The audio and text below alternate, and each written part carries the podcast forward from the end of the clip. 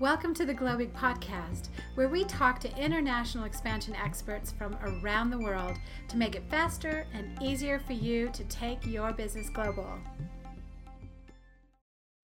Hello, everyone. I'm Anka Corbin, your host today on this Globig Podcast. Our hot international expansion topic is hiring in California, the CCPA versus the GDPR. Now, we'll explain what those mean in a second. I want to introduce our guest expert. It's Bill Armstrong, the president of GAVA Talent Solutions. GAVA Talent Solutions is a global leader in professional staffing and consulting services. They do business in over 100 countries. Hi, thank you. Good. Glad to be here. It's always great to have you. Now, we know that California has always had different regulations when you know, related to employment as compared to other United States. The new data privacy regulations called the CCPA, also known as the California Consumer Privacy Act, it's going to be coming into effect officially in 2020. However, many of the requirements already apply and have been for the past 12 months, and we're really going to dig into that. The CCPA is frequently being compared to GDPR, which is the General Data Protection Regulation in the EU. But there are some really, really big differences, and we want to talk about that and, and really how it inha- impacts your hiring, whether it's a foreign company coming into the US or a, a US company hiring in California as well. So, Bill, so what exactly is the CCPA and what are some of the regulations that people need to be prepared for? So I, I think basically what it is, uh, I, I think it's you know California's uh, you know response um, you know to the GDPR, which is uh, basically what is uh, the kind of the, the, the standard in the European Union for this type of thing.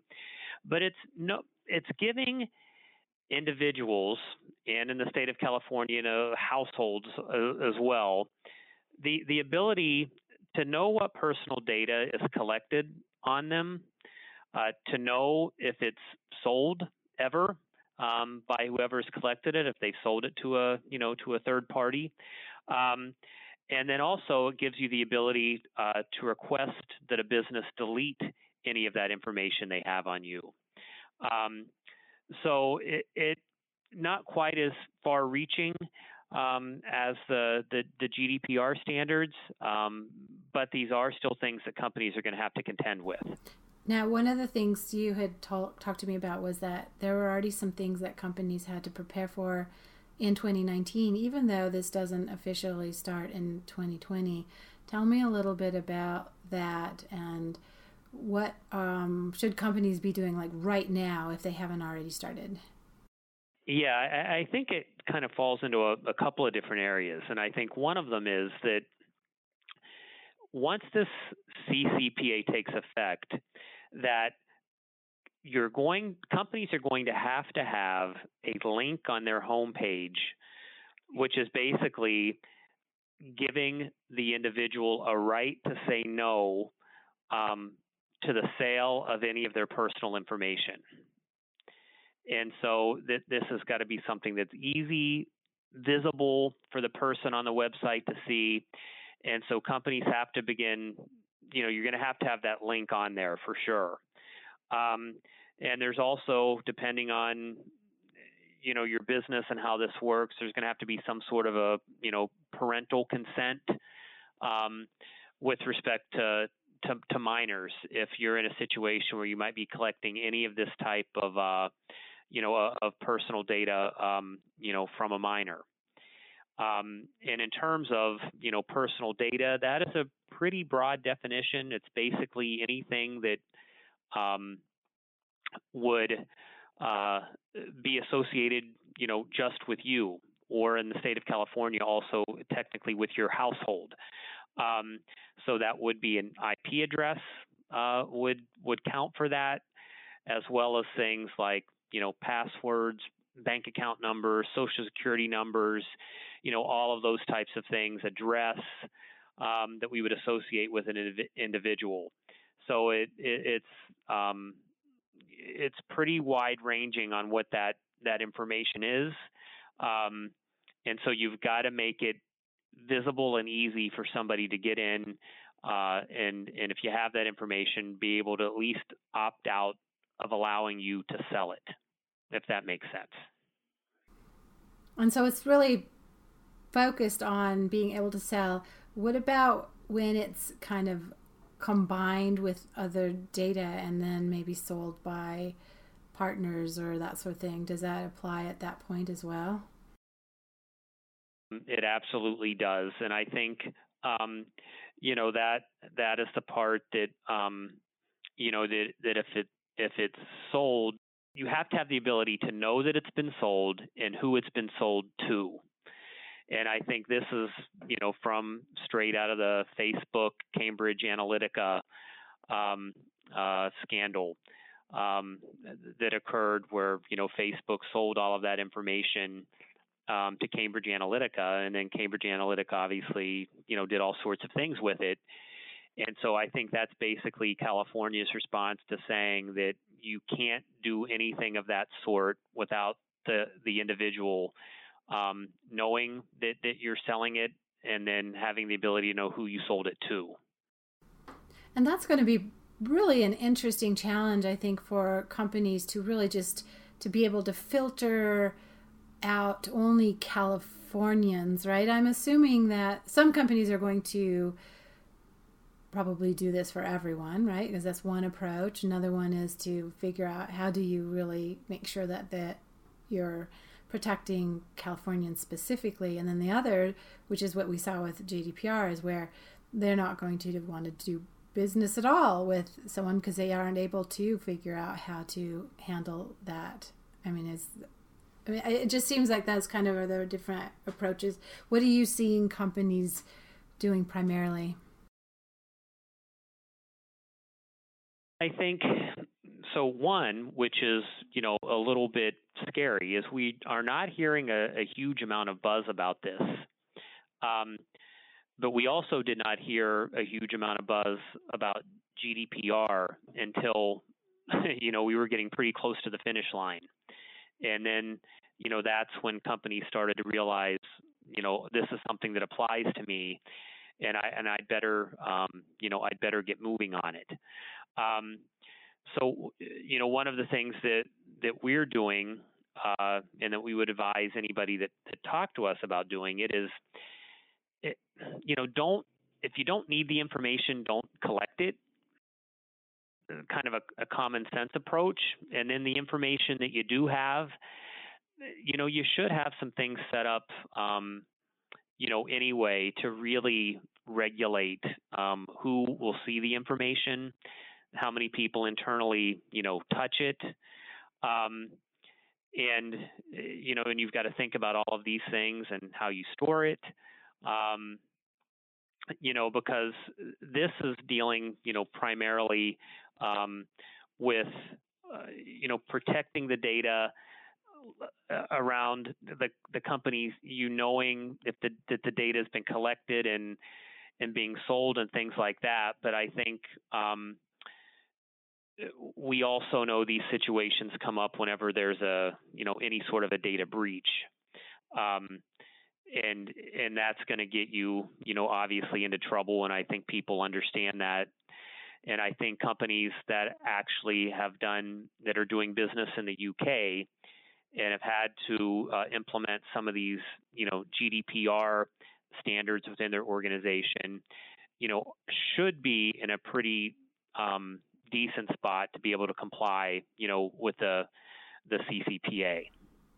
Right, because prime i mean it still has a lot of the same protections but it does go a little bit broader and as you had mentioned the household versus the individual right so that's that's something that might be a little bit of an adjustment but so what are you what are you seeing so you're you're saying a lot of companies just like we saw with the gdpr are really uh, in a wait and see and then they're going to just scramble and panic at the last minute to get this ready even though they're supposed to be doing something already right now, right? And that's tracking all of this information and being able to report on all of it before the regulation actually goes into effect.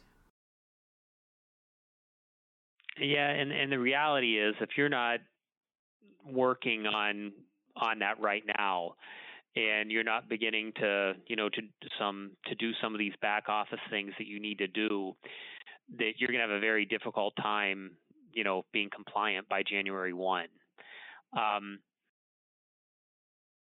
I think you know it is the you know kind of the you know the the nature of the beast that um, you know these things do tend to get pushed until they can't get pushed anymore. That makes sense to me. You know, one of the things that we've heard is that this regulation isn't as it ha- it has as it has teeth, but it doesn't seem to have the same at, as GDPR, and so a lot of companies think that they aren't really subject to this, or especially smaller ones. What have you found? Like which companies really are kind of in that target zone, and then how might others also become in that target zone? Well, I think one difference um, with respect to that is that the way that the, the GDPR um, language is written is that it applies to virtually any company that is in the in the EU that is handling information of somebody while they're residing in the EU because they basically have a size criteria and then they have another criteria that says more or less that says or any company that has any personal information which the way that it's written basically applies to just about everybody. Um, california's that it would be one you have to be a company doing business in california with over uh, 25 uh, million dollars a year in sales um, or you have to have um, you know the personal data of over 50,000 you know customers, households, or devices. Um, and uh, and the, the third kicker in there is it would also apply if your company earns more than half of its revenue by selling this type of data. So those are, you know, if you check any one of those three boxes, then this would apply to you. Um, so the the one thing here is for some real, you know, small businesses um, that are under that 25 million a year threshold, um, and probably also under, in a lot of cases, that 50,000 uh, the personal data of 50,000 customers, um, then you technically are not going to have to comply with this. The the the the, the CCPA does not apply to you. Um, having said that, um, you know you, you know how these things tend to go. That that these tends to be a stake in the ground, um, and mm-hmm. then it mm-hmm. tends to go from there. And so if I, um, you know, if if my business were you know, near any of these thresholds or growing in any way, shape, or form. If I were collecting this personal data, um, then I would probably make sure that I um, that, that I, I had the ability to you know to comply with this. Right. One of the other things that we kind of learned is that if even if your business isn't doing meeting those three thresholds, if you are in any way invested into or partnered with other companies with, that do meet those thresholds, then you could also potentially be subject to the regulation, right? So there's these some kind of vague loopholes, if you will, right. that are still being defined, but there's some there's some question around some of the smaller companies that may or may not be considered somehow either partly owned or invested into or partnered with bigger companies that they then also would be subject. So it's something that companies, even smaller ones that think that they're really, really clear, would probably want to really pay attention to. Right. No, I, I, I absolutely agree. And, you know, and I do think this is still evolving a little bit. Like there, you know, are still some, you know, unanswered questions out there, and as it gets closer, you know, uh, there there may be um, you know some more additional guidance that comes out. Um, but you know, sometimes there isn't. you know, it, it just is what it is, and you have to figure out how it applies to you. There's been certainly some battles, and I know companies are certain companies are working really hard to um, try to have parts of these this regulation kind of modified and made milder. And so there's lots of lobbying. There are lots of, like you said, open questions, and a lot of these things are still going to be resolved. But for what we know now, and again, we do know that the natural tendency for companies is to wait and see, or at least um, do the minimum, if you yeah, will. Uh, what right. what are some of the risks? What are some of the risks for noncompliance that might make this worth really paying attention to? Yeah, I, I, much like the you know the the GDPR is that the fines could become um, you know astronomical depending on you know the size of the of the breach and I shouldn't say the word breach because it's technical. It doesn't have to be a breach. It could be that I collected your data and I sold it to somebody on purpose, and they paid me for it, and there was no breach of any sort. There was no security thing, but I sold the data. But if you don't have the ability to know that I've sold the data, or and you maybe have opted out and I sold the data anyway, um, then that's where you know the the, the, the fines come in, and the fines can be between a hundred. There are statutory fines that could be between a hundred and seven hundred fifty dollars. Um, you know, for each um, you know incident slash resident you know of California that would be affected by it. Um, and then you would also have the ability um, in California to sue a, a company because of this. So it doesn't take away that. Or, you know, if actual damages are more, you could collect the actual damages as opposed to the 100 to, you know, to 750. Um, and then in some cases, like I said, you may, there could be some lawsuit that you wouldn't want the mm-hmm. 100 bucks. Um, you would want to, to take your chances in suing the company. Um, and then there are also, um, you know, uh, violations that come with it. And if it's deemed to be um, intentional, it would be $7,500 for each violation. And if it's unintentional, it would be $2,500 for each violation. So if you have a database of 50,000 people that were, or 100,000 people that were just not, been, that you weren't compliant for, that adds up really quickly it becomes astronomical, and there's no cap on it. Um, and you know the EU the fines um, are huge. You know they can be um, you know 10 depending on the you know what the uh, incident is, but it could be 10 to 20 million dollars in fines, or you know two to four percent of your revenue, which whichever is greater.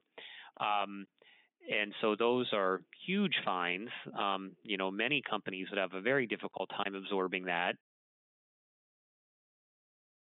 And in California, if you look at this, they've elected not to cap those fines.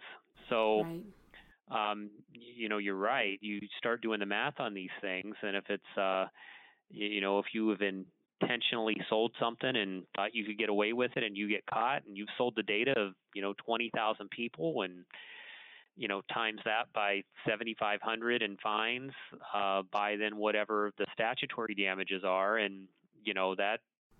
That's right.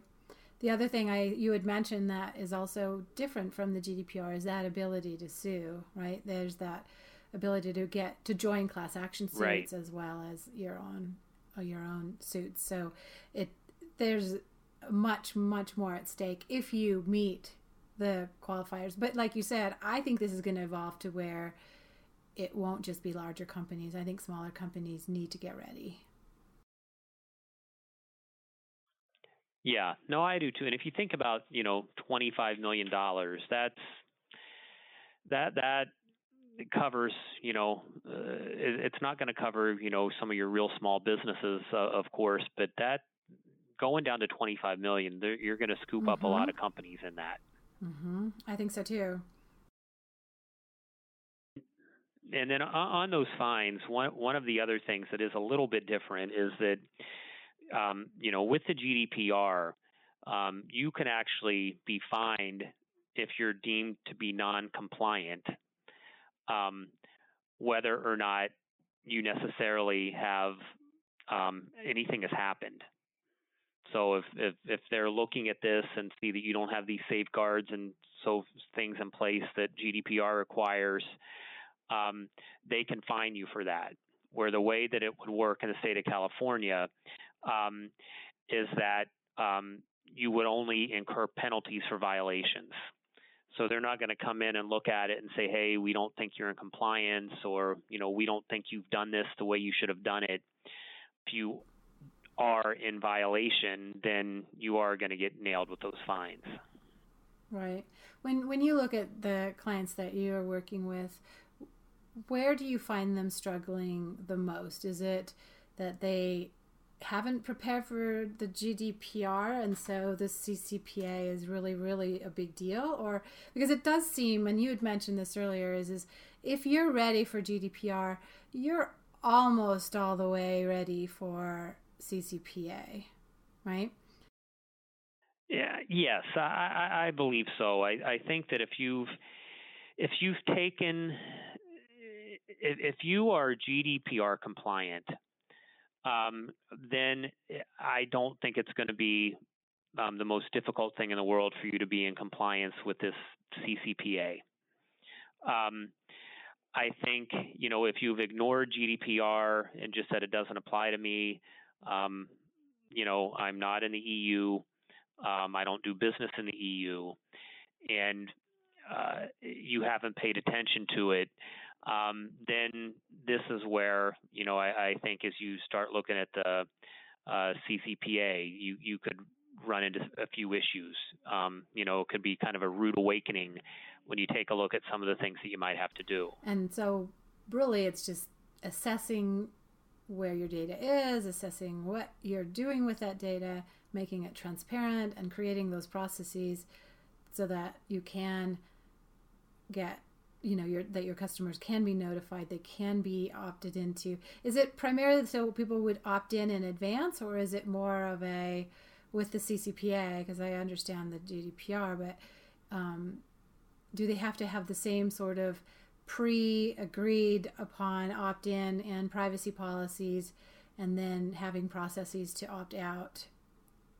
Is that the way that companies are approaching it I believe that with the CCPA, you have to have the ability to opt out. So I, I think, and then once you opt out, you can't be approached for a minimum of 12 months asking you to opt in again. Okay, so that's different as well. So that's an interesting little nuance there. When, I mean, we know that many companies haven't been really paying attention, but what where should companies start? When should they start? How do they best approach this? Do you need to i mean hire a law firm? What's the what's the right way for a company to just kind of get their arms around this? Yeah i i think the time if you haven't done it the time to start doing it is now. Um uh and because again these fines the statutory damages and the fines can be huge. And it's one of those things that, you know, if you you don't think it could happen to you until it happens until it happens to you. And I, and I guarantee you, with the ability to sue, there are going to be people out there um, looking for this and you know testing testing it and you know trying to figure out if companies you know um, are doing this um, or are, are, not in compliance. Um, and, and it, it, could cause you all kinds of problems. So if you're just now, you know, I think there are, um, uh, you know, some, um, you know, some of the consulting firms. You know, I think some of the, you know, the big four consulting uh, divisions would have knowledge of this. And as you mentioned, you know, some law firms could certainly advise on it. But I would start talking to some people that were experts in this and, and invest a little bit of money uh, up front to make sure that I was, you know, doing this properly now.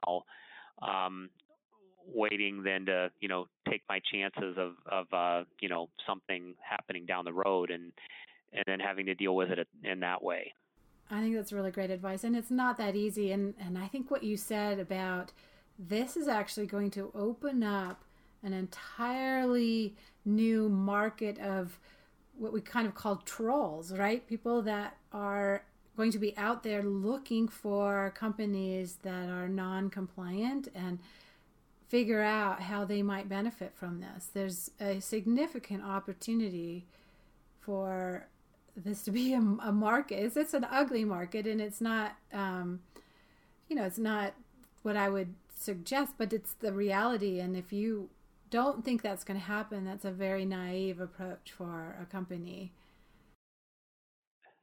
Correct.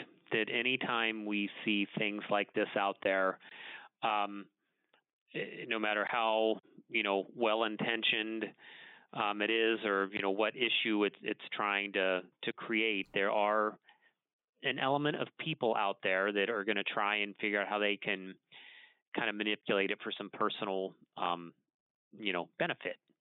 Um, and so you just need to be aware of that, and you know that's within their legal right to do so. But you just need to know that that kind of thing is out there. And that is a big difference from the GDPR, which is primarily being legislated through the government organizations. This most likely is going to be primarily legislated in the courts by individuals going after companies that are in breach or in not in compliance with this. So that's a different, I think that's going to be a really interesting next few years around data privacy. So, what we'll do with this is, I think there's a number of really fantastic resources. We'll make sure that uh, I imagine you guys have some really great resources on your website as well. We'll add some of those to so that our listeners really can also dig into both the CCPA as well as the GDPR and those, you know, kind of the nuances around that. But I I think I mean, a U.S. companies for sure are not prepared, but foreign com- companies that hadn't really been thinking about this really do need to look at how one is it different and getting set up now because I think it's going to become a really really big problem really fast if they don't. So. Yeah, I agree, and I think that you know, like with um, you know GDPR, there is going to be a lot of confusion out there about who's covered, who isn't covered. Do I have to comply? And so I would encourage companies, um, you know, to really make sure that they're getting good advice on this. You know, I had a an an interesting call um, oh, this is now probably about two months ago with a chief financial officer of a company here, and the person held dual citizenship. Um, and they were a citizen uh, of a European Union country as well as a as a U.S. citizen, and you know something had come up, you know, in, the course of the phone call, and then the and the and the CFO was telling me, well, you know, um, if I don't, you know, you, if I wouldn't want you to have this information or whatever, then, you know, I can, you know, legally request that you delete it or, you know, you're, um, you're not in compliance with GDPR. And so I'm telling him, hey, look, if you know you want us to de- delete the information at any time, just let us know. We'll delete it. I, I don't care. Um, but we are not in compliance.